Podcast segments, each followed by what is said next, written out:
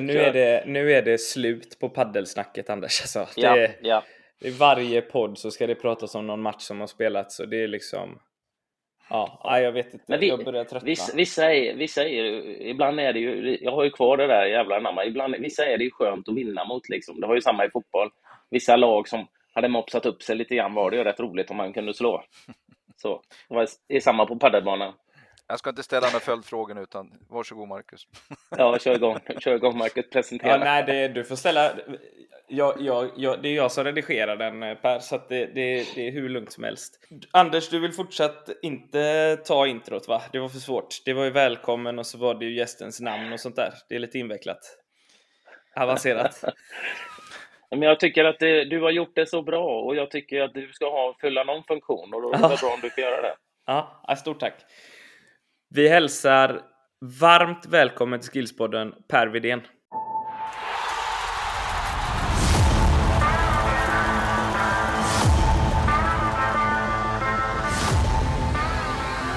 Tack så hemskt mycket och tack för inbjudan. Det är Anders som har eh, jagat in det här nästan va? Eller jagat, men... Eh, Jagat är väl inte jag. Ah, Jag tycker att det var beskedliga mejl som dök upp i min inbox, så att det är helt okej. Ja, vad bra. Du, eh, du jobbar ju på SVFF. Eh, där står det chef utbildning Mm. Under och din, eh, utveckling, din- och utveckling. Ja. Snyggt. Mm. Har du lust att, förklara för oss eh, dels vad du har för bakgrund och, inom fotboll eller inte fotboll och vad du gör Mm. eh, för svensk fotboll, så att säga. Mm, absolut. Eh, per Averén heter jag och eh, bakgrund fotbollen är mest intressant naturligtvis. Eh, en medioker spelare, spelade och då brukar man alltid lägga till gamla division 2 så där, liksom så. Kom snabbt in på tränarbanan och det är mycket tack vare min kamrat Peter Gerhardsson faktiskt. Vi kommer från samma moderklubb han och jag, Uppsala IF. Så när han kom tillbaks till stan så tog han över våran moderklubb och då blev jag assisterande tränare där. Så så kom jag in på All right. tränarbanan. Och Mm. vi fortsätter kampera ihop på det första fotbollsgymnasiet i Uppsala också eh, som instruktörer där. Eh, och eh, sen tog jag över min egen moderförening, Peter försvann. Eh, sen efter det så blev det Bärlinge dam i damallsvenskan i fem år. Eh, runt millennieskiftet eh, och sen Sirius herrar ett år. Eh, efter det backade jag tillbaks eh, och tog eh, mindre föreningar och också barn och ungdomsfotboll. Så jag har en ganska bred eh, bakgrund som fotbollstränare och fotbollsledare. Så att säga. Snyggt. Och eh, uppgiften är här på Svenska fotbollsförbundet. Jag eh, började här 2008 då eh, och eh, ja, jobbet som utbildning och utvecklingschef är ganska omfattande verksamhet ska jag säga. Alltså, för mig handlar det om att omge mig med personer som är mycket bättre än mig själv. Eh, och vi har ju liksom ansvaret, om jag ska förklara det väldigt kort, så är det liksom allt inom svensk fotboll från landslagets fotbollsskola eller Lira Blågud som den heter numera upp till den professionella eh, tränarutbildningen Uefa Pro och allt däremellan skolfotboll, föreningsutveckling och barn och ungdomsfotboll och så vidare innan landslagen tar vid så att säga. Och vi är en avdelning på drygt 40 personer. Eh, så då. Mm. Eh, ja, där. Liten snabb förklaring. Eh, snyggt, bra beskrivet. Vad, vi, eh, jag vet inte om du har lyssnat på den här podden eh, tidigare. Jag gjorde faktiskt som så att jag hann lyssna på halva avsnittet med Bettan i, i, igår när jag Ja. satt hemma och jobbade och eh, Ja. försökte förbereda mig så gott jag kunde. Eh, Mm. men inte hela. Sen har alltså det är en uppsjö av, eh, eller utbud av poddar. Så att jag, Finns en jag, del. Ja. Mm. eh, Det har också ploppat upp en del fotbollspoddar det senaste och vi är en av dem. ja, Så att, men vi, vi, vi vill ju ta ett lite annat grepp. Vi vill inte sitta här och prata om varken paddel förutom Anders då, eller veckans resultat eller, eller Liverpool som alla andra verkar vilja prata om. Det vill inte jag prata om i alla fall. Men Ja, det hade vi, vi tar ju greppet om... Eh, ah, inte du också Perra, kom igen. Det, Jo, det får bli en jo. annan podd. Jo, jo, Men eh, vi vill ju ta greppet om svensk fotbollsutveckling. Ja. Och prata om det. Så vi tycker att du är en guldgäst att ha med egentligen. Mm. Eller vad säger du Anders? Ja, men jag tycker det. Du, du har ju eh, en insikt och kan förklara många eh, olika saker som jag tycker är vanligt när man träffar ledare runt omkring. Eh, olika missförstånd och, och, eh, och, jag tycker det är väldigt intressant att höra olika sak, eh, personers eh, åsikter och tankar. Jag tycker det är väldigt utvecklande själv. Ehm, jag vet att jag har pratat om det innan, Peter Wettergren som, som jobbar i förbundet, eh, som jag hade som tränare och jag hade ju senare på min karriär eh, ganska starka åsikter om saker och ting och medan Peter kunde stå upp och ge en annan sida och då får man tänka till en bana till liksom. Och det är lite grann, du har ju insikt i svensk fotboll som, som inte många har och, och eh, har varit med ett tag och då tycker jag det är ganska int intressant att få höra dina tankar och, mm. och eh, vi har ju lite frågor som vi har fått in från lite lyssnare och sånt här också. Och det är ju några av de frågorna som jag tycker är intressanta just eh, där det ofta blir ett missförstånd. Så det, mm. vi är väldigt eh, glada att du är med och kan ge lite klarhet och tydlighet i olika frågor. Jag hoppas jag kan bringa klarhet i några frågor i alla fall. Ja, bra. Det är jag övertygad om att du kan. Och sen gärna lite egna åsikter då. Vi kan ju börja med vad denna podden handlar om först och främst. Vad, mm. hur tycker du att svensk fotboll mår och står sig idag? gentemot våra närmsta grannländer till exempel?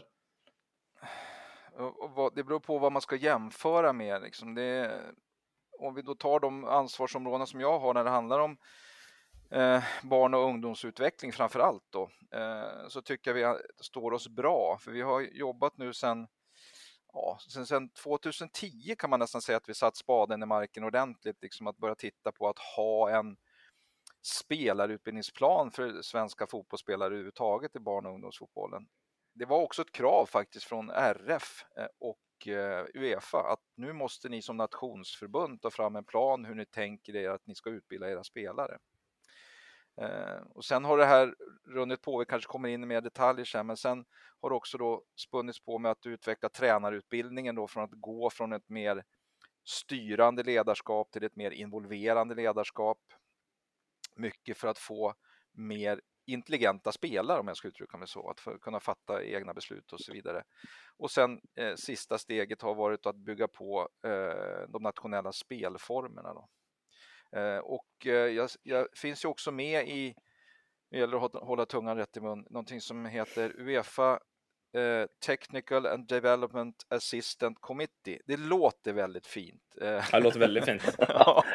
eh, nej, men jag har ju förmånen att få sitta med där. Det är alltså den för en fotbollskommitté liksom innan eh, Uefas eh, styrelse som förbereder utvecklingsfrågor. Så jag har ganska bra inblick i de andra länderna och eh, jag vill påstå att vi står oss bra när det handlar om tränarutbildning och spelarutbildning. Sen har inte vi kanske de resurser som de stora länderna har. Så då. Men bra tränarutbildning, vi har en bra riktlinjer för vår barn och ungdomsfotboll. Det tycker jag om jag jämför med många andra länder, absolut. Vad, vad är den här eh, spelarutbildningen? Vad, går det att förklara kortfattat vad den eh, som ni satte i, i eh, spaden i här? Mm. Eh, Måste inte och... vara kortfattat ska sägas. Nej. Det kan vara hur detaljerat du vill. Ja. Nej, men det var, det var, det var ju lite, alltså katalysatorn för det, för det var ju som jag sa att RF och eh, även Uefa faktiskt samtidigt av en, en händelse sa till eh, alla nationsförbund och RF då sin specialidrottsförbund då, att nu måste ni ta fram en plan för hur ni ska utbilda eh, barn och ungdomar. Så vi har ju tittat på då, först så startade vi med vad, vad är slutprodukten någonstans? Vad är det? Och eh, liksom som, eh, som seniorspelare, vad ska man kunna som seniorspelare? Och sen backade vi vägen ner i åldrarna, liksom, vad, vad bör man kunna i vissa åldrar för liksom, eh, ja, kunna ta kliv hela tiden då. Eh, sen i detalj, eh, jag tror inte jag i har den kunskapen heller att i detalj klara av det. För det, det var som jag sa inledningsvis, jag ser alltid till att omge mig med sådana som är mycket bättre än mig själv. Mm. Eh, så att, men i det stora hela handlar det om en, en, vad ska du kunna i vissa åldrar innan det blir en, om vi får säga så, slutprodukt. Då. Ja. Och, ja, men det är väl ganska bra beskrivning egentligen, liksom att man bryter ner vad man mm vi... bör kunna i olika åldrar för, för, att, ja, ja, för att utvecklas. Och vi vill, alltså det här är ju ett förslag sen, sen som, som föreningarna själva kan utgå ifrån. Det, inte, det behöver inte mm. vara exakt den här, utan det här är mer ett skal. Och sen vill vi ju vi att föreningarna själva på något sätt tar initiativ hur man vill eh, liksom använda den här. För det, liksom, det kan vara någon förening vill ha det här sättet att spela fotboll på och den här föreningen i, i de bästa världarna. Eh, den här föreningen vill ha det här sättet att spela fotboll på. De här, eh, du, du, nämnde det, du nämnde de här olika spelformerna mm. som jag tycker är intressant nu när jag själv tränar mm. barn och ungdomar. Jag har 3 mot 3, sen 5 mot 5, 7 mot 7 och sen gå över 9 mot 9 då. Mm. Innan man går över till 11 mot 11. Och jag står ju där precis i, i skiftet mellan 7 mot 7 och vi ska gå över till 9 mot 9 nu nästa säsong för, mm. för de killar som är födda 2010 då, som, som jag tränar här i Göteborg. Och eh, jag förstår syftet där med mindre planer, mer bolltouch, mer delaktighet och man får, får eh, vilket jag tycker är jättebra. Det jag har däremot väldigt svårt med just i det skiftet jag ska göra nu, mm. är 7 mot 7 kontra 9 mot 9. Det är alltså fyra spelare till och ytan är inte så mycket större. Det känns väldigt, för vi har provat någon träningsmatch här nu 9 mot 9, mot 9 mm. och det är ju nästan samma storlek som 7 mot 7. Det känns väldigt, i alla fall i början har det sett väldigt, väldigt grötigt ut. Mm. Eh, att man inte ökar den storleken på plan direkt. Mm. Det finns ju både minimum, minimimått och maximimått på, på de ja. här. Och, och klart, har man använt maximimått på sju man och sen kanske går till på grund av praktiska omständigheter till minimimått, det kanske inte är så, men då, då, klart, då, då känns det naturligtvis ingen större skillnad. Men den största skillnaden tror jag är att, att i, i de här åldrarna, alltså rent utvecklingsmässigt så handlar det om att i 7 mot 7 där, där samspelar man kanske med ett, ah, vad ska jag säga, ett fåtal spelare eh, när man spelar 7 mot 7. När du mm. kommer upp på 9 mot 9 då är det mera liksom, då börjar du kunna, kunna mer förstå spelet och, och du har större tekniska kvaliteter också. Då blir det mer att man spelar ihop även med lagdelar så att säga. Mm. Eh, så det kan kanske upplevas att det är grötigt bara för att man försöker spela med de närmsta spelarna hela tiden. Så, så, så är det säkert. Sen, så, så, kan det vara. Sen är det väl lite som du säger, första året i 7 mot 7 så spelar man ju lite 7, eh, mm. 7 mot 7 plan och sen är det andra året är det stor då. Och sen är det ju likadant i 9 mot 9. Mm. Då är det liten och sen stor. Mm. Men liten 9 mot 9 är, näst, är, ju, är ju i stort sett nästan samma storlek som stor 7 mot 7. Mm. Eh, vilket jag upplever som lite grötigt. Men just de här nationella spelformerna, då, hur, hur kom de hur, hur kom det in och hur tänkte man då? Jag, mm. tog man, tittade man på andra länder, hur de jobbar eller? Mm. Eh, när, när, när den här spelarutbildningsplanen var klar så som vi startade arbetet 2010 med den då, så börjar man samtidigt fundera, men hur ska vi spela också? Men mm vi fokuserade på att få spelarutbildningsplanen klar. Så 2014 så startade vi en arbetsgrupp med, med att titta på de här nationella eh, spelformerna. Då. Och det var folk från eh, SEF-föreningar, från EFD-föreningar, från distrikten eh, och självklart från, från Svenska fotbollsförbundet. Då. Och vi var noga med i de här grupperna att ha med folk från tävlingsverksamheten, från domarverksamheten och utbildningsverksamheten så att vi fångade in hela spektrat så att säga. Vi tittade på Danmark, vi tittade på Belgien, vi tittade på England och de studier som hade gjorts. Eh, så då. Och som sagt, vi började 2014 och det här är väl Sverige i ett nötskal egentligen, hur lång tid det tar när vi vill göra en förändring. Eh, mm. Utifrån de organisationer och strukturer vi lever i idag, även den demokratiska beslutsfattningen och sådana saker. Eh, och eh, den här arbetsgruppen kom ju fram till de här spelformerna, de här ytorna då, så att säga och sen testas det eh, och sen infördes det eh, nationellt 2019 om jag inte minns fel. Eh, men det var ett grundligt jobb vill jag påstå. Alltså vi höll på i fyra år och titta på det här. Och eh, vi har ju fått väldigt mycket beröm för dem. Vi har, vi har en utmaning i 9 mot 9 och den, jag trodde du skulle ta upp den, men det är att vi, men det är kanske mer i Stockholm att man inte har rätt målstorlek. Då blir det, kan det bli lite tokigt. Antingen spelar man med 11 manna, då blir det för stort, och så spelar man med 7 manna, då blir det för litet. Mm. Mm. Men, men, ja förlåt, kör du. Nej, nio, nio, nio manna mål, har, har ni inte det i Stockholm? Det... Ja, jag jag sitter ju i normala fall i Uppsala, men ja. nej, upp, Stockholm har problem med det. Det är absolut. Ja, okay, ja. ja. och det, det vet jag. Det, det, det, är det här. Nu har vi bara spelat några träningsmatcher. Det vet jag. Eh, jag har även sett någon 9 mot 9 match där det var 11 manna mål och det kändes ju väldigt stort. Mm. Vi själv spelade en träningsmatch här eh, för några veckor sedan för att prova och då var det ju 7 manna, 7 mot 7 eller 7 manna mål Mm. och det är ju jag vet att vi har det i våran plan, men det är ju begränsat antal. Så att, eh, och vi delar ju på planen så att vi har ju tjejer i samma ålder som tränar samtidigt och eh, de har ju slått ihop med ett år äldre, så de, de kör ju med nio manna målen och så Mm. tar vi de målen som vi får. Så det, det, den problematiken förstår jag, men jag, jag gillar ju annars de här olika, olika stegen. Det enda som jag tycker är att just, jag tyckte 9 mot 9-planen, den kunde ha varit lite st större skillnad mot 7 mot 7 stor. Mm.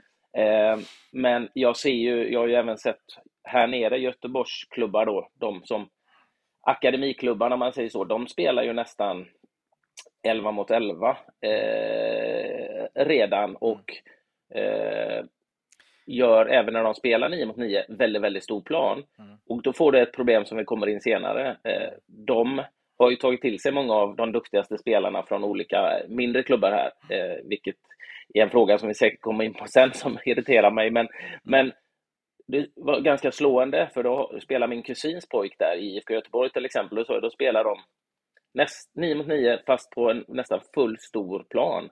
Jag tror de har satt målen på eh, målområde. Mm. Och det var ju ganska slående där att fysiken blir väldigt, väldigt avgörande. Och då hade de ju väldigt stora spelare som låg långt fram fysiskt. Mm. Och det tycker jag ju är då lite beklämmande. Så jag tycker 9 mot 9, vi har jag har ju några hos mig som är små till växten, men som jag ser, shit, de här kan förstå fotboll och så. Mm. Men skulle vi spela på en större yta mot IFK till exempel, så skulle ju de vara chanslösa och då kommer man tillbaka till det här eh, lite som jag själv upplevde när jag var liten, att man eh, väljer ofta de som ligger fysiskt långt fram. Mm. Ja, men det, är Var det så, nytt rekord på längd i fråga, Marcus, eller? Du ser skeptisk ut. Nej, jag får det se här är så jävla intressant. Ja. Ja, Får jag fortsätta Marcus? Är det okej? Absolut, ja, men för, gud ja. För, ja, för när vi höll på med det här, ja precis, när vi höll på med det här så, så har vi, vi har ju filmat väldigt mycket och så har vi tagit ut vissa klipp där vi, just det här du är inne på nu, den fysiska Ja. eh, delen, där, där vi kan påvisa då en, en spelsituation där den mindre spelaren tar helt rätt beslut i situationen. Men ja, han, i det är en han i det här fallet, möter en större spelare som egentligen tar fel beslut, men går ändå vinnande ur eh, situationen på grund av att den är bara större. Men egentligen har den speluppfattnings eller spelförståelsemässigt, ja, skulle den ha kanske agerat på ett annorlunda sätt. Förstår ni? ja, ja. Eh, Jag förstår precis och jag gillar ju det. Och det är ju det jag, jag själv upplevde som liten och det, det är lite samma sak att det fortfarande är, för jag är ju också relativt gammal, liksom närmare 50 och jag var väldigt liten Mm. eh, som ung. Jag var inte med några, jag var inte ens med på en stadslagsuttagning, Mm. utan ofta så var det de, de som fysiskt, kanske inte, som du säger, inte gjorde rätt eller tänkte rätt. Mm. Men de hade en sån enorm fördel av Mm. fysiken och det upplevde jag när jag såg de här matcherna nu då för 12-åriga killar som spelar på en full, eh, liksom nästan fullstor plan. Mm. Att de behöver inte ta rätt beslut Mm. egentligen. Nej. Så att, eh, Nej, men där vill du ett exempel, eh, även om du var omedveten om det eller om du var medveten om det, att man, de, de mindre spelarna är ju tvungna att utveckla andra egenskaper exakt. för att lycka, Mm. lyckas. Och det handlar ju om speluppfattning, spelförståelse och, och tekniken. Sen, Mm. sen måste man kanske ha också det att man orkar fortsätta, fast det kanske går tungt också naturligtvis. Och få den Jo, stöttningen. och- Få den stöttningen. Ja. Och det är ju där det krävs att vi har duktiga, välutbildade ledare. Mm. Det blir ju A och O. För det, det som sagt, jag, som, i det laget jag har, jag har ett par killar som jättemycket boll i sig, men de är väldigt små. Mm. Och jag pushar dem och, och, och ger dem beröm liksom. Och även någonting som vi kommer in på lite senare där med nivåanpassning. Men jag ger ju dem själv, jag vill att de ska få självförtroende och Mm. förklara för dem, för en av dem, han, ja, men jag, jag har ju inte chans, de är mycket starkare, de är snabbare så. Jo, men när jag lägger upp passningsövningar, Mm. du ska spela och så röra dig, du blir spel på tredje. Du är en av de första, du fattar ju direkt Mm. vad du ska göra. Mm. Du är jättebra liksom, så det gäller att ha bra ledare Mm. som pushar och där, där är, det är så, därför är det så viktigt att vi har bra, sunda ledare med, med bra utbildningar. Bara för att liksom, eh, förlåt, vi skulle kunna sitta flera timmar, men... eh, Det eh, kan vi. Alltså, ja, det kan vi. Eh, Eh, jo, det här med spelformerna, också hur mår svensk fotboll? Ett, ett, ytterligare ett bevis på det tycker jag som vi har fått är att vi har ju fått förmånen då att berätta för hela övriga Europa om våra eh, spelformer i Sverige. Vilket mm. Uefa har nappat på och det har blivit en katalysator nu till att Uefa ska alltså kartlägga hela Europa eh, hur man spelar i liksom barn och ungdomsfotbollen. Eh, och vi sitter, Sverige kommer att vara med eh, i ett av de länderna, jag tror bland annat Österrike, Belgien, Tyskland och något land till, sitta med i den referensgruppen och titta på hur ser det ut i Europa? Hur spelar man fotboll i barn och ungdomsåldern? Mm. Så det, det, tycker jag också är ett kvitto på att vi ändå gör någonting bra med spelformerna. Mm. Var det, vem var det som ja, lyfte nej, det, Anders? Jag, Med åtta manna. Vem var det som lyfte det? Var det Bojan eller? Var det Pontus Farnerud tror jag? Var det inte Pontus Farnerud som mm. pratade om det? Hans, han, han har ju bott i Frankrike mm. och hans son har spelat i Frankrike och nu även Tyskland. Jag har för mig att han pratade någonting om åtta mot åtta, men ja. Det finns de, som ja, det, ja, det finns de länderna som har det, absolut. Ja, jag kommer, nu kommer jag inte Finland ihåg exakt. och Italien och sådär. Om inte jag minns helt fel. Finland kan ha varit också. Ja. ja. Så jag är osäker på men, eh, Pontus, men, men uh. de uppskattade ju den väldigt mycket för att du fick mm. in två centrala fältare ganska tidigt i spelet. Om man vill ha Istället det. För, ja, ja, om man vill ha det. Jag vill ha tre. Jag, jag vill ha tre. Ja. Jag vill inte ha två. Nej. Uh, därför tycker jag 9 mot 9 är jätte, jättebra. Där kan jag ha tre. Jag tycker det är jättebra. Det ska bli mm. skitkul. Men här tycker jag, i och med att vi är inne lite och nuddar på det ämnet, kan vi inte ta den här frågan som jag tycker, eh, som ofta är ett väldigt stort missförstånd.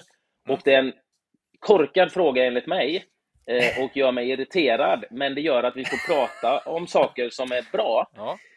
Eh, jag är glad så länge vi pratar fotboll, Anders. Alltså, ska du prata ja, padel så blir jag irriterad. Men vi kan ta den frågan direkt. Vi fick, ta den frågan direkt, så och vi hänger inte ut den personen som har skickat in Nej, den. Det, gör vi, det, det är en otroligt dum fråga, men den leder in något på något bra. Mm. Mm. Vad är syftet med att inte få vinna matcher i sen ålder? Och då vet inte jag vilken ålder det är som personen upp, syftar på. Jag tror personen menar upp till en viss ålder, liksom. Eh, ja. Att man inte får vinna förrän det året du fyller 13. Mm. Och det här är ju någonting som irriterar mig något Mm. Enormt när den diskussionen kom upp här för, för några år sedan mm. eh, och blev en stor snackis att man inte får vinna matcher. Är man fri och det är oavgjort, då måste man skjuta i stolpen. Mm. Och då har man ju ingen koll alls. Liksom. Om man är med, jag som sagt är barnidrott, jag har tröstat barn som vet precis när de har förlorat och jublar när de vet. De har järnkoll på resultatet vid varje match. Det är bara att det lever inte kvar med några tabeller och sånt där. Vi ska gå över till tabellen nu, 13 år jag ska säga helt ärligt, jag har inget behov av det överhuvudtaget. Barnen vet själva om de har vunnit matchen, superglada. Har de förlorat så är de jätteledsna. Och så pratar man om eh, liksom, prestation istället. Liksom. Så att, eh, mm. eh, men du får gärna förklara, Perra, eh, idén och tanken med det här som mm. jag tycker är bra. Mm. Men för den är väldigt miss, enkel att missförstå. Många har missförstått den och det mm. eh, innan, jag gör det, innan jag gör det så ska jag verkligen understryka det du säger. Alltså, det har ju blivit en missförfattning att vi inte får tävla. Vi mm. uppmuntrar tävling. Tävla så mycket ni vill. Jag ser mina barnbarn nu, de är några, något år yngre än, äh, än dina barn. Och, och mm. precis som du säger, de gör ju allt för att gö göra mål. De gör allt för att förhindra mål. Och mm. de vet precis hur det har gått i matchen. De har full koll på det. Eh, men om vi då ska ta hur det här gick till och varför det blev som det blev. Så var det så här att nu tittar jag lite innan till för jag, jag har inte allt i huvudet ska jag erkänna. 2014, 2014 så lämnade Dalarnas fotbollsförbund in en motion där man ville att man skulle ta bort det här med korande av segrar i kupper och, eh, och serier. Och upprinnelsen till det, det är ju liksom eh, miljön runt barn och ungdomsmatcher, framför allt eh, på kupper, eh, för de har en ganska stor där uppe i Dalarna, Dahlia cup tror jag den heter. Mm. Eh, så det lämnades in och sen fick det här bered, eh, beredas som det heter under ett år.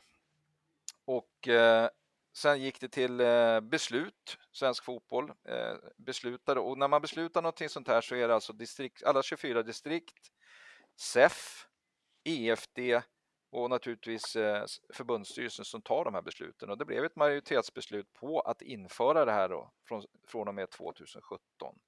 Och jag skulle också kunna säga så här, om alla ledare skulle följa det vi säger i våra riktlinjer i fotbollen, spela, lek och lär, det vi lär ut i tränarutbildningen och eh, håller sig till de spelformer som vi gör, då skulle det inte behöva vara så. Då kanske vi inte skulle behöva ha, för det är vi vuxna som inte klarar av det här. Mm. Eh, den här regeln. Så är det. Och, och, det här är viktigt tycker jag. Det var ingen större förändring. Det är många har också gått förbi. Eh, redan liksom så tillämpades det här i 18 av 24 distrikt upp till 11 års ålder. Så egentligen var det ingen större förändring. Man höjde det med ett år och införde det över hela Sverige. Men det, det är som så att om journalisterna ringer rätt personer för att få igång eh, saker och ting. Om man ringer till en före detta spelare i, i Göteborg som har spelat i en klubb som vi har nämnt här tidigare som vi inte ville prata om. Då får man de svaren så att det går igång lite grann. Ja, ja. Istället för att prata med oss. Men vi har också tagit till oss och är självkritiska att vi var för dåliga på att kommunicera vad och varför. Det är jag den första att erkänna. Vi var för dåliga på att tala om varför vi gjorde det här och eh, konsekvenserna av det så att säga. Och det, ja, precis. Ja, det kan jag tycka att man kanske varit tydlig. Då kanske det fler folk, för det, det är klart att media fungerar ju så. Då mm. spinner de ju runt så får de ju från kända människor överallt liksom och så blir det det här att man får, man får absolut inte tävla och, och sådär och, och då, du får ju det här problemet som jag märkt många gånger med, med det är ett föräldraproblem, liksom, föräldrar och ledare mm. som liksom vill vinna och, och, och, kan det bli att man hamnar högre upp i tabellen om man vinner den här matchen, ja men då spelar vi bara med de som ligger längst fram mm. just nu i den matchen för att vinna. Det kan vara fysiskt sett och då, då tappar du ju de här spelarna som ligger bakom och då får du barn att sluta spela. Så jag, jag, tycker det där är, jag tycker det är väldigt, väldigt bra att mm. det inte är något. Jag hade inte behövt göra det nästa år när de nu kommer att fylla 13 heller. Jag har inget behov av att ha eh, tabeller och det. Nej. Däremot så kan jag tycka det kan finnas en annan lösning kring kupper och sånt. Jag, själv har man ju eh, goda erfarenheter när man var liten och spelade cup och man, vi vann till och med någon i den lilla klubb jag växte upp i. Göteborg. Mm. Eh, och sådär. Och det var ju än idag liksom eh, stort. Eh, men det jag inte tycker om då, det är att man måste hitta någon slags lösning så man inte åker och så spelar man tre matcher i gruppspelet och vissa får inte spela med mm. och så går vissa vidare. Mm. Så jag gillar ju det här. Det finns ju cuper både i fotboll, även min, min son spelar handboll och där är det ju, då har du A, B, C-slutspel och vidare liksom. Mm. Och man kan hitta en lösning. Förlorar man en match, en kvartsfinal till exempel, då får du möta en annan som har mött kvartsfinal. Så det inte skiljer att ett lag kan spela 8-9 matcher och ett lag spelar två matcher. Mm.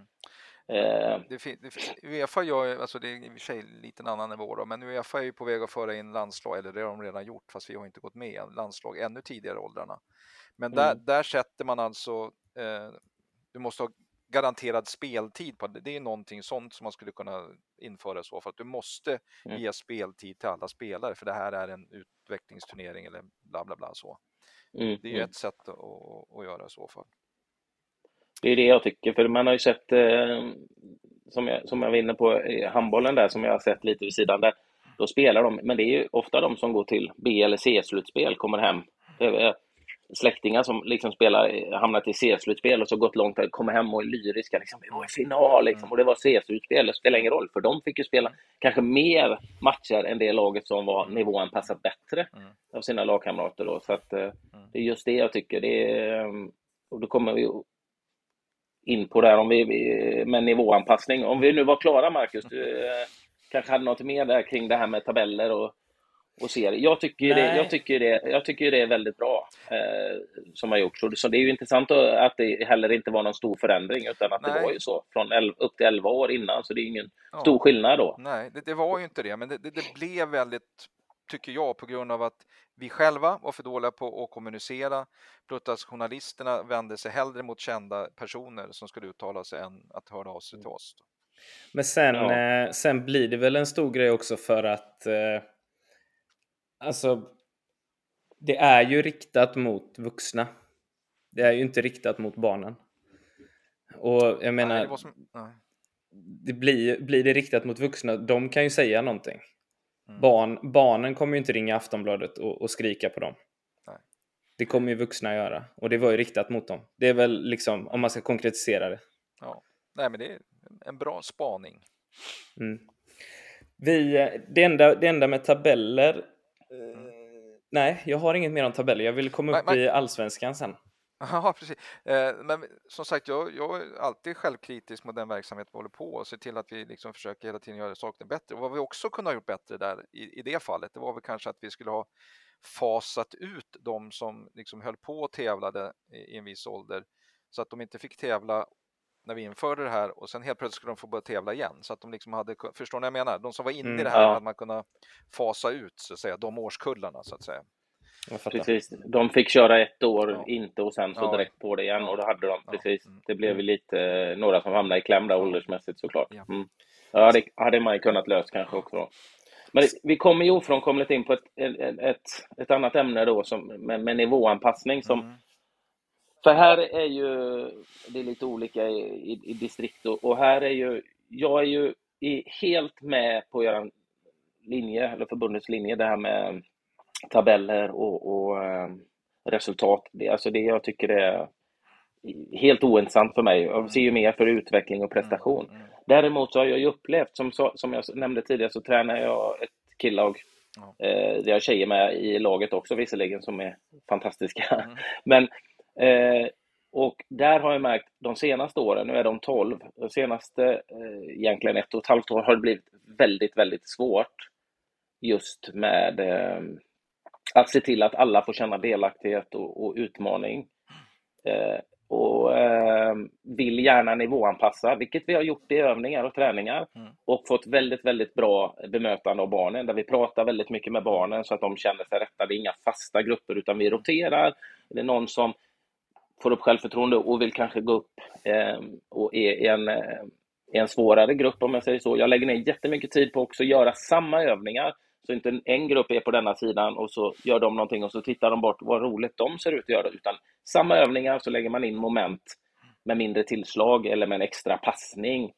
Men det blir ju väldigt svårt när vi har nästan 40 barn och det är liksom enorm skillnad på de som ligger längst fram just nu mot de som ligger långt bak. Och det går inte att bedriva en övning tillsammans med de olika skillnaderna. Om inte du mer, om det är mer individuella övningar, absolut, då kan vi blanda fritt. Men Göteborg till exempel, där har vi ju eh, jag vet inte om det finns något annat distrikt där du inte får nivåanpassa serielagen i, eh, i lagen i, eh, förrän det året de fyller 13. Så att nästa år för oss då. Mm. Vilket har lett till att vi Dels så tappar man ju, vi har redan tappat ett par barn till en nystartad akademi som har känt frustration. Men vi har också åt andra hållet flera barn som tackar nej till matcher för de, de känner att de aldrig får bollen. De känner sig inte delaktiga. Jag har pratat så många gånger med föräldrar. Jag fick styrt upp en träningsmatch mot en annan stor Göteborgsklubb som hade också många som låg efter utvecklingen. Och de möttes. Och jag tror vårt lag förlorade med 12-2 och de var helt lyriska för de har aldrig fått så mycket delaktighet och, och, och glädje och föräldrarna ringde mig igen. Kan du lösa mer sådana här matcher? De tackar ja till det. De, de vill och det får vi inte då för, för Göteborgs fotbollsförbund och där kan jag ju tycka att om man har sunda ledare som tänker på barnens bästa och, tänker, och jobbar rätt så borde de, de för, jag tycker Göteborgs fotbollsförbund förstör där med sina, med sina bestämmelser. De tycker att de vill komma åt ledare som inte tänker sunt som vi, som vi gör då. Mm. Men jag sa det, ja fast vi har ju andra klubbar som har hört av sig till oss. Och det de har gjort, de hade en känd klubb i Göteborg som hörde av sig till oss bara och frågade Visst har ni spelare som ligger långt efter utvecklingen? Ja, det har vi flera stycken, säger vi. Liksom, ja, det har vi med. Och vi tänkte nu när serien är slut låta dem spela lite matcher. Kan vi möta er? Och vi bara, fast våra spelar ju i lagen hela... Jaha, de får spela matcher. Så att de ledarna och klubbarna som de vill strama åt, de kringgår ju detta ändå genom att anmäla mindre lag då, antal lag och så löser de träningsmatcher separat. Mm. Förstår du vad jag är inne på? Ja, absolut. Eller blev det för krångligt? Nej, nej då. Det blev väldigt långt blev det, men eh, ja. inte Ja, men det, det är ju sån jag är. Det är sån jag är. Går, går det att spela upp, backa bandet redan nu eller? Ja, du, jag kan göra ett försök, men vi har inte den speltiden tror jag. Nej, det är lugnt. Nej, men du, du var ju, i början på den här frågan så, så var det ju lite facit själv tycker jag eh, på hur man ska bedriva det här. Sen just i det specifika fallet med Göteborg så eh, vill man ha en förändring så då handlar det om att liksom ungefär som Dalarna lämnade in en motion till eh, Svenska fotbollsförbundet så handlar det om att eh, vilken förening är vi i nu hos, hos dig? Er? Öjersjö IF heter Öjersjö, det inte det? Stefan Lundin var också förut? Nej? Jajamän. Ja. Jajamän. Eh, att de liksom lämnar in en motion och kanske får med sig andra föreningar som är med på det här, liksom, att vi göra, vill göra en förändring. Det, det är ett sätt om man nu eh, vill göra, försöka få till en förändring så att säga. Det är så det funkar. Eh, annars så tycker jag du är precis inne på rätt saker. Det handlar om inte att göra, det, det, man inte ska göra det är den permanenta nivåindelningen och det här har ni säkert hört Nej. tidigare så att säga. För det riskerar ju att sätta etiketter på spelare på något sätt. Va? Eh, och, och, och, det ökar fokuset på resultat istället för och man ska jämföra sig med andra och hela de, de, de bitarna. Så, utan det handlar ju om att variera gruppsammansättningen. Det här, det här är ju en jätteutmaning, det vet vi ju. Eh, det här är ju nästan jag vet Anders Bengtsson på Offside eh, brukar ju prata mycket om det här också. Eh, det är mm. liksom 10 000 kronors frågan egentligen. Och, och vi, har, vi själva har inget bättre svar än det du levererade nu här, att liksom variera gruppsammansättningen och också se matchen som ett utbildningstillfälle. Så att man också ser till att det blir, ofta så så vet, vet ni säkert vilka lag som är lite bättre eller lite kommit inte lika långt och vilka spelare man i så fall kan ha i de matcherna. Så funkar det där jag tittar på mina barnbarn. De vet, jag har ju full koll på vilka de möter så att man, då tar man ut laget utifrån det så att säga till den här matchen. Mm. Så att man eh... Så är det, och ha en dialog med tränarna ja. i det motståndarlaget och det har man ju haft flera gånger. Men då har du ju tyvärr vissa föreningar som eh, inte, mm. in, ja de säger en sak men sen så ja. kommer de ju med helt ojämna lag ändå ja, liksom. Ja. Eh, för det handlar om att vinna dem. Mm. Eh, behöver inte nämna några eh, klubbar, men ganska stora i Göteborg, fast A-laget inte går så bra. eh, men, men, men grejen är att jag har haft så, jobbat, jag lägger ner så mycket tid med det och mm. försöker lyssna på barnen och rotera runt och prata med barnen och förklara, och ibland fråga liksom, vad tror du? Jag tror det skulle vara kul för dig att utmana dig, vara med här. Nej, nej, jag vill inte vara där. Eller vissa vill. Mm. Och det var en kille eh, vars pappa var, eh, är tränare och han var ju på väg att sluta. Han fick ju dra honom dit. Och sen så började vi nivåanpassa, inte alla träningar heller ska sägas, men en hel del. Mm. Nu, nu kommer han, pappan slutar som tränare, men han är ju där en halvtimme, timme innan träningen börjar och tycker det är jätteroligt. Och hans utveckling har det är liksom stigit och han framförallt känner en mycket mer delaktighet. Mm. Och, eh, mm. Sen är det ju som du säger, det är otroligt viktigt att det inte blir fasta grupper utan att man roterar mm gå, gå runt då, för det får inte bli olika lag i laget, för då får ju problem. Så vi pratar ju mycket om det hela tiden. Även nu när vi, som vi hade ett stort möte inför nästa år, när det blir lite nivåanpassning, att vi ska komma, vi ska heja på varandras lag och det kommer bli en rotation. Ibland spelar man i lätt, ibland spelar man i medel och så kan, ibland svår och så vidare och så går vi runt. Men det viktiga är att vi 40 är ett lag och vi hejar på varandra liksom och vi för, eh, Ja, Marcus. Avbryt när du ja, ja, precis. Jag tänkte Marcus, det verkar du som är chef i podden här. Får jag också ställa en fråga? Gud ja, det här är ett samtal, det är ingen intervju. Ja, det, är det är bara att fråga på. jag skojar bara. Nej, men, eh, Anders, du, så hur, gör, hur gör du med föräldrarna? Eh, ja, jag försöker vara. Ja, nej, men, nej, nej, men det är viktigt. Det är, jättebra, ja. det är jättebra fråga. Det är en bra fråga. Och det, här, det är jättebra fråga och det är, oftast är det, det största problemet föräldrarna. Mm. Men, eh, och här blir jag ju då lite besviken. Jag förstår att det är väldigt, men när man själv lägger ner mycket tid och brinner för det så blir jag besviken när man inte får engagemanget tillbaka. Mm. Och det är inte så att de ska vara där på varenda träning, men när man ber, ber om ett föräldramöte för att förklara mm. saker och ting. Och vi har då 80 barn, eller 40 barn, det är 80 föräldrar. Mm. Eh, senaste föräldramötet vi hade fysiskt var åtta personer. Mm. Mm. Och så försöker förklara dem. Men jag har också pratat, och här, här brinner när jag förklarade det skriftligt istället mm. till alla föräldrar. Mm. Liksom. Så här kommer vi jobba och, och det är liksom vi, för det jag upplever många föräldrar när de pratar om att ja, men fotboll ska ju vara för alla. Ja, mm. precis. Mm. Men det är inte bara för dem som ligger långt efter, för ofta blir Nej. det ju att man tar hand om dem som ligger långt efter. Mm. Men här har, som jag sa, vi har en tjej som tillhör våra absolut bästa. Mm. Och hon är tokdriven och vill bli så bra som hon bara kan. Hon drömmer ju om det. Och hon bor på fotbollsplan och hon är jätteduktig. Och hon blir ju superfrustrerad när, när några flamsar och tramsar. på träning då och Mm. kanske förstör hennes utveckling som hon ser det. Mm. Och eh, jag kan ju tycka att ja, men vi måste ju utmana henne också. Hon är ju också en del av alla. Ja, absolut. Och, och, och eh, alltså, det är den stora utmaningen och det är därför vi nivåanpassar i träning och så Mm. förklarar vi föräl- för föräldrarna då. Och det är lika viktigt som hon ska vara respektfull mot dem som inte har kommit så långt så ska ju de vara respektfulla Mm. nu i träning. Liksom. Jag säger alltid varje träning, är det några som är lite på flamsigt humör idag så kan jag sätta upp en yta om ni bara vill eh, köra lite, sätta upp några småmål och några bollar där. Och vill man det så är det fine. Mm. Annars så har vi full fokus på de övningarna vi gör och lyssnar på oss ledare och sådär. Men att prata med föräldrarna, det, det är att försöka vara rak och tydlig. Sen eh, är det ju inte alla föräldrar som har tagit det och jag blev väl också sårad och besviken när någon förälder eh, gick direkt till styrelsen när vi nivåanpassat. Och jag sa, men jag förstår inte varför du gör det. Jag har ju bett om en, har du något problem och några tankar så prata med mig så förklara och varför vi gör det. Jag pratade nästan en timme med en förälder då som tyckte att hans son skulle liksom, eh, som var besviken, som tyckte själv att han låg bland de som var längst, längst upp. I själva verket så ligger han i botten tredjedel och jag förklarar liksom att det är ingen idé för honom att vara med där. Jag ser, jag lägger ner lika mycket tid på honom som jag gör på de andra barnen. Men för hans utveckling och hans delaktighet så är det bättre här och ibland så går han upp i, ibland. Liksom. Och, och du får jättegärna komma ner och titta träningen och se hur det fungerar. Men de flesta barnen, nästan alla barnen skrattar och, och, och liksom tycker att den här nivåindelningen har varit bra, för då blir man sedd. Och sen är det ju vissa däremellan som man får prata lite, för du kan ju inte behandla alla lika heller.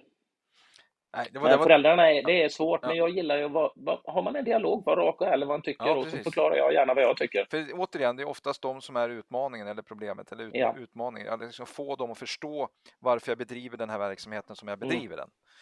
Mm. Nej, det är bra. Hur Nej, såg ni det är ju på, det, men rakhet och tydlighet. Du som eh, har lyssnat eh, lite grann på, eh, på Elisabeths avsnitt, Ja. hur de jobbar på Island och, och sådär. Vad var dina reaktioner på det? Eh, nej, men jag vet ju hur, de jobbar, så hon har ju helt, helt rätt i hur de jobbar. Sen får man också ha beräkning att det, nu var det några år sedan, men jag har varit där ett par gånger. Alltså, dels så har de ett vi har i Sverige något som heter LOK-stöd, att vi får pengar från kommun Ja. till, till föreningarna. I, Mm. I Island, om jag minns rätt, så är en del av det stödet villkorat till lön för utbildade tränare. Så att du måste liksom ha en utbildad tränare för att kunna få de här bidragen och då ska det gå till en, att anställa tränare. Eh, vilket jag tycker är väldigt smart. Eh, Är det någonting är det- vi hade kunnat ha i Sverige?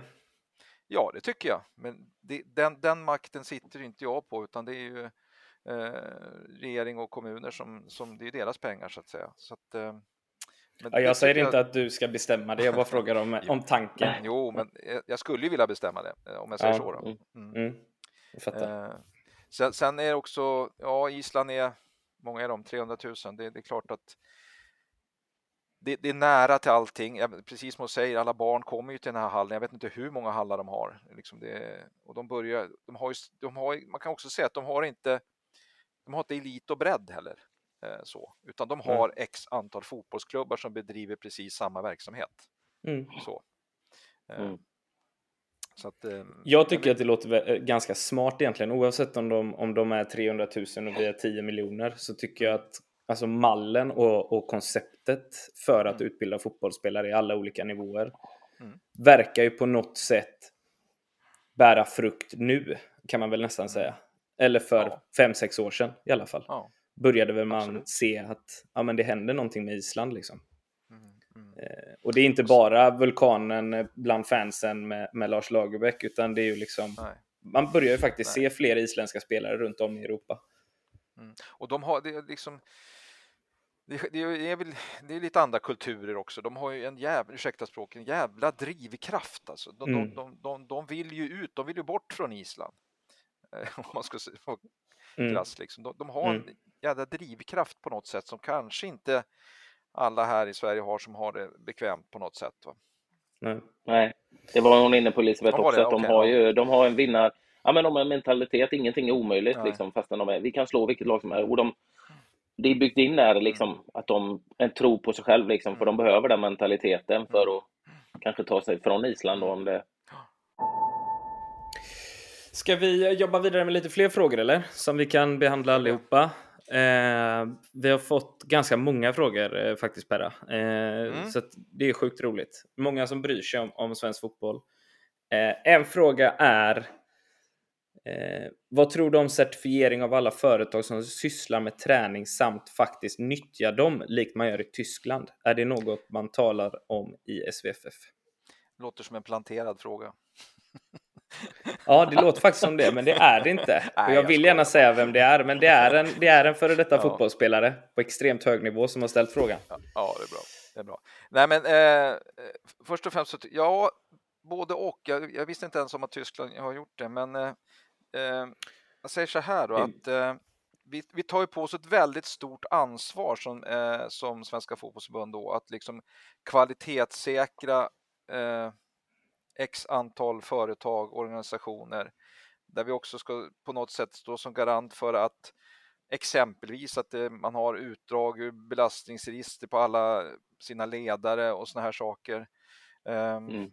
Så att vi, vi, har ju fört den här diskussionen tidigare. Vi, vi, tycker kanske inte att det är våran roll att göra det. Uh, däremot så har vi tycker vi att det är helt fine att det finns andra aktörer där ute. Det har vi inga problem med.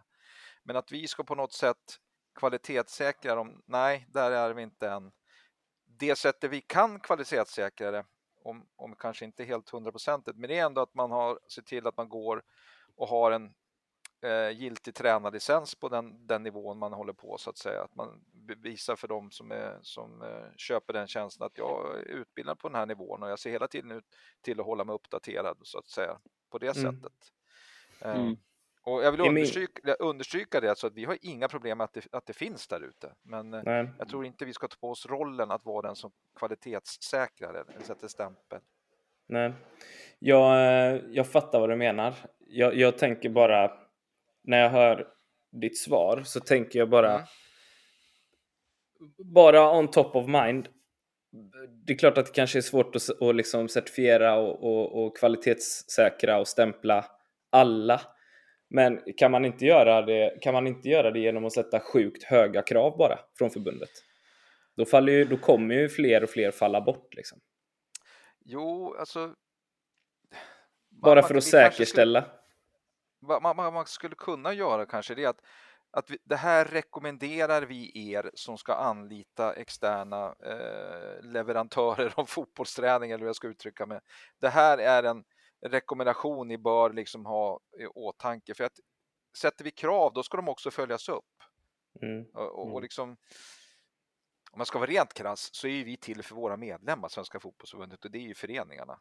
Och skulle mm. vi helt mm. plötsligt börja lägga tid och resurser på eh, icke-medlemmar, då skulle jag som förening Öjersjön, vad gör ni med våra pengar? Lägger ni dem? Liksom administrerar ni privata aktörer? Alltså, mm. så. Men att vi kanske skulle ha någon slags rekommendationslista. Det här bör ni som nu anlitar externa ha, ha titta på att det verkligen finns. Vad det nu kan vara för någonting. Mm. Vi börjar med det. Ja. ja vi börjar. Ja, bra, bra svar Per. Mm. Bra svar tycker jag, för det är ju något själv, i och med att vi själva jobbar med individuell träning och vill hitta liksom mm. egentligen ett, ett samarbete med svenska föreningar mm. istället för att vara någon konkurrent till föreningarna så tänker man ju att ja, men förbundet jobbar ju för föreningarna och, och liksom tänker man om man får någon eh, slags licens av förbundet så kanske föreningar är mer öppna, tänka att man är seriös, att man inte är någon som vill lura er på pengar och sådär. Mm. Men jag förstår, ju, jag förstår dina tankar och det var väldigt bra förklarat. Mm. Eh, så att det, det, chansen är väl att de tränare som, som jobbar med det liksom har utbildningar från förbundet det är väl det bästa egentligen då. Ja, det, det är för sig kanske inte en hundraprocentig garanti för att det är helt Nej. Det är det inte, men det finns i alla, fall, i alla fall någonting. Man har i alla fall engagerat så gott våra utbildningar och ser till hela tiden att hålla licensen med in genom att hela tiden fort, fortbilda sig. Det, det är ju ändå en, en, någon slags eh, kvalitetsstämpel i alla fall. Sen är det väl en, en, eh, det är väl från Arbetsmiljöverket att jobbar du med barn så måste du ta ut belastningsregister. Ja. Till exempel, från så början. Så att den finns ja. ju redan. Mm. Eh, men ja, men vi börjar där Perra. Vi tar mm. fram en sån. Eller ja, ja. vi, ni, du. jag, jag, jag hör vad du säger och jag tar med, jag tar med mig den och lägger, Ja. den, bak, lägger den bakom mig. Långt, Ja. långt, långt bakom. Nej, jag ska Ja. Bakom. Jag skickar upp den i rådslagen. Ja. ja, precis. Vi går vidare till nästa fråga tycker jag. Vad är svensk fotbolls största utmaning enligt dig? Alltså, Stor.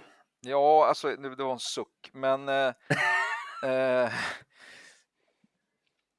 jag hatar ju att vara politiskt korrekt jämt. Eh, och, och, måste inte vara det. Nej, ja, jag vet inte, men eh, Nej. Alltså någonstans så, så sitter vi fast i gamla organisationer, strukturer eh, och kulturer som liksom på något sätt hindrar eller försinkar utvecklingen av sporten. Alltså det vi, organisationen som sådan är för trög. Om man tittar på hur snabbt allting förändras där utanför. Om man nu tar Svenska fotbollsförbundet som, som exempel. Alltså vi, vi måste bli mer snabbfotade för att kunna anpassa oss till den verklighet som är där ute och de snabba förändringar som sker. Eh, Att införa exempelvis då eh, spelformerna tog Ja, vi började 2014 och 2019 Mm. var de nationella. Säger jag det åt något annat land så bara skakar de på huvudet så. Så att, Mm. jag tror det är den största utmaningen egentligen. Eh, Ledtider. från liksom, ja, om vi bortser från liksom tekniska spel och alltså sådana saker så tror jag det är den största utmaningen vi har. Mm. Vad anser du Anders? Det, förlåt, förlåt, det är ju mitt perspektiv i den rollen jag jobbar liksom, så jag ser det här. Så att, eh, nu får vi se om jag får sitta kvar efter jag har sagt det. Men, Ja, nu, nu såg jag att jag fick ett sms från Anders här. Han måste tydligen gå på toa lite snabbt, så du kan Ja. göra det om du vill. Är det Helt, okej? helt otroligt alltså. nej. Eh, I- Ibland blir debatten sned, liksom att ja, vi, vi Mm. har arvoderade tränare, det tycker man är jättebra. Ja, det kanske är, men det bästa är att de är utbildade. Det spelar ingen roll om de har, Mm. liksom, ja, har betalt men de inte har någon utbildning. Det blir liksom lite snett det där. Nej men ett Ja, bollnät, ett, håller med bollnät och, ett bollnät, sex koner och en ledig konstgräsyta blir ju inte per automatik bra. Nej. Så är det ju. Nej, nej nu, skaffa utbildning och, och hela tiden uppdatera sig. Mm. För det är, är också, Absolut. tycker jag, viktigt när det gäller utbildning. För det saker och ting förändras. Jag menar, det är, jag tycker ju det som jag nämnde innan är mest intressant att man pratar med olika personer.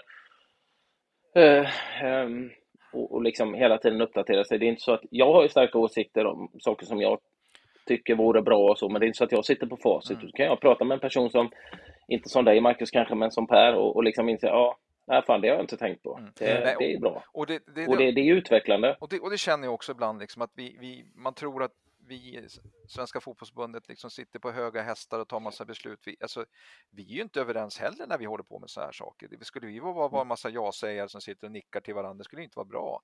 Vi ska ju vara olika åsikter. Däremot så tycker jag det är viktigt när man väl har tagit ett beslut så, så följer man det så tills det är ett nytt beslut taget. Eh, Så Mm. att, all, jag har inga problem alls med liksom kritik och åsikter, det tycker jag var bra.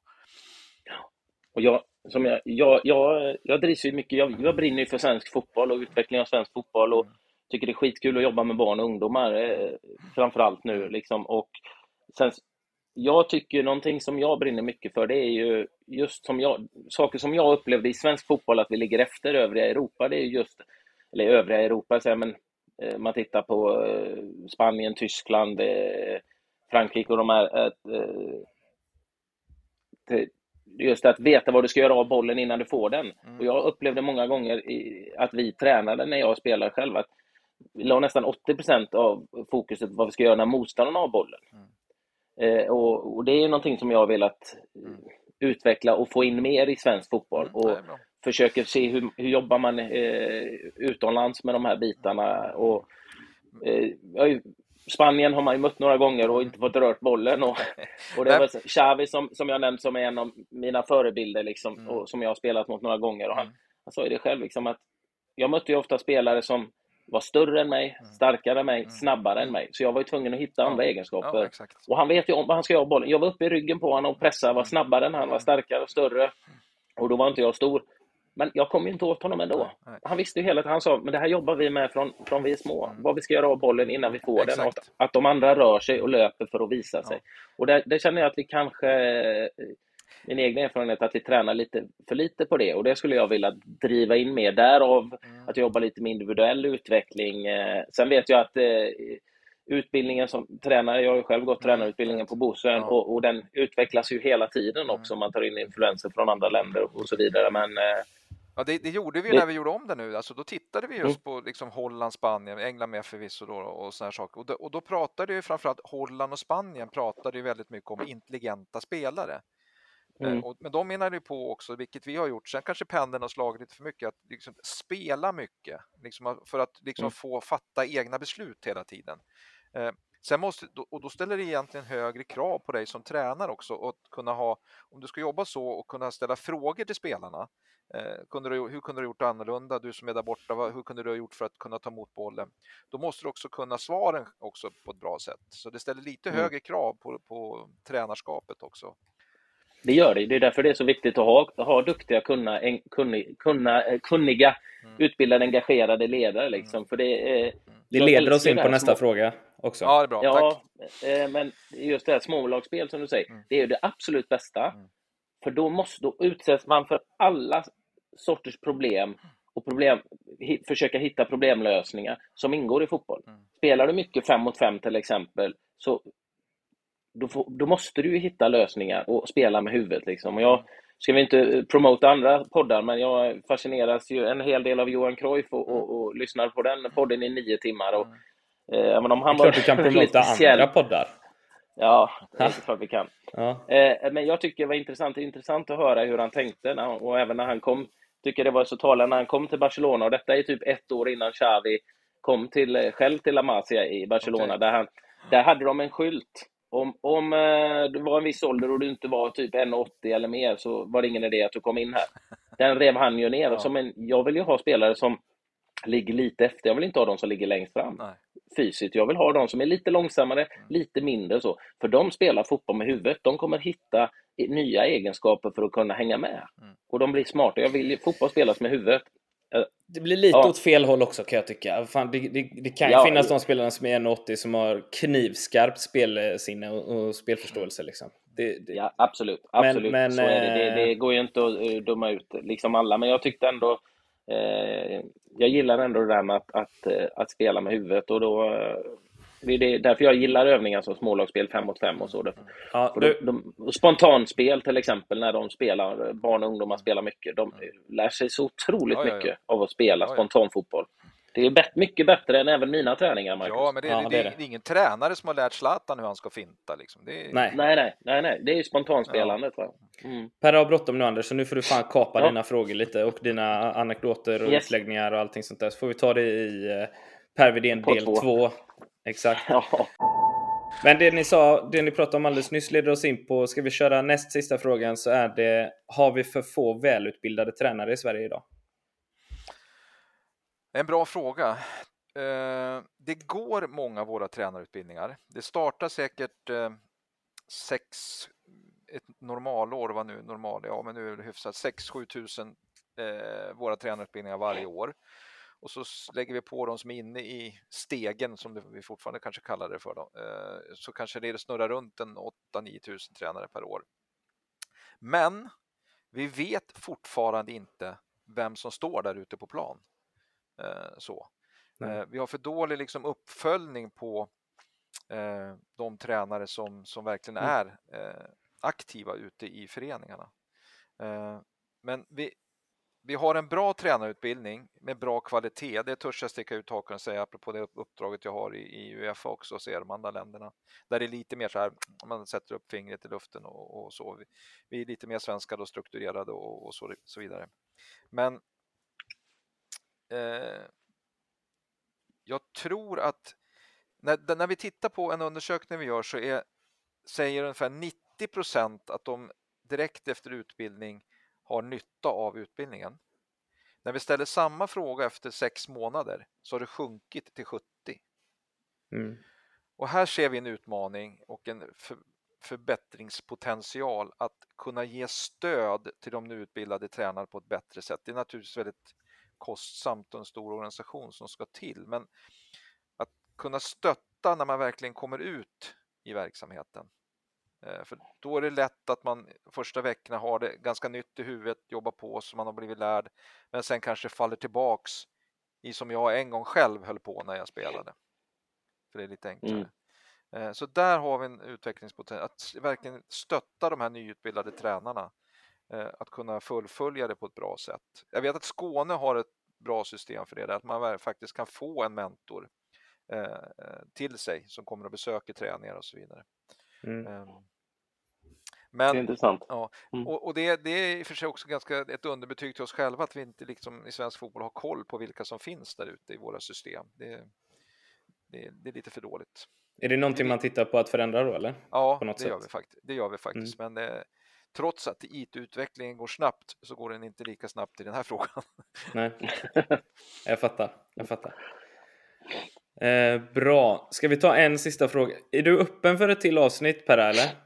Självklart, hur många som Underbart.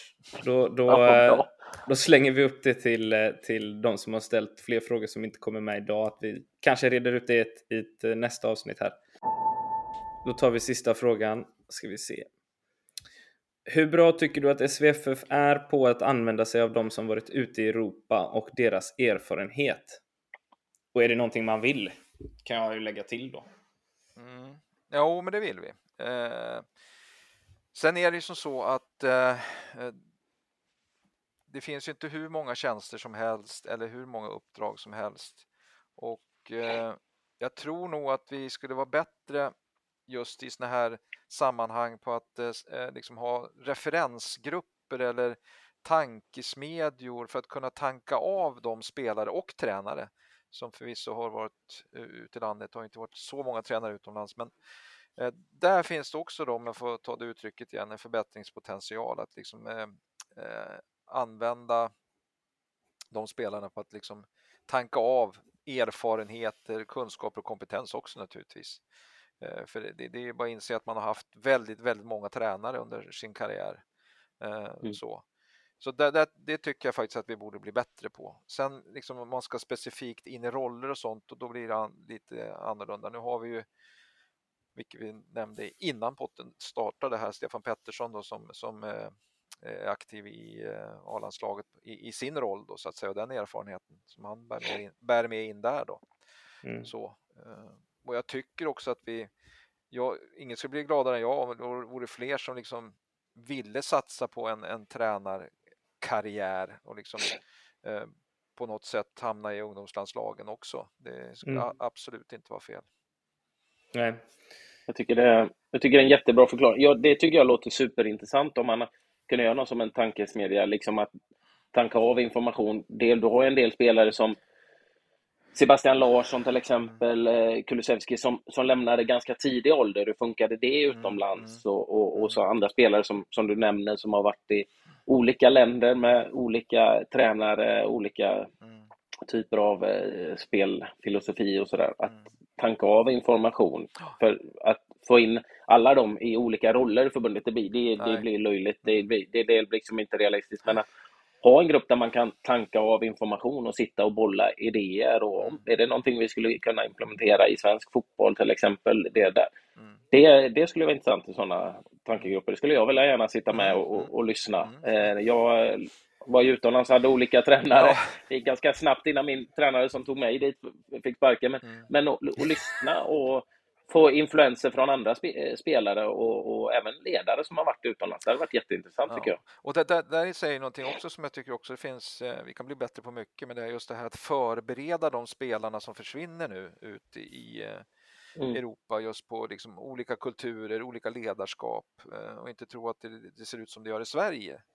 Liksom, det är också någonting som man borde kunna få med in och utbilda spelarna i så att säga. Mm. På något sätt. Mm.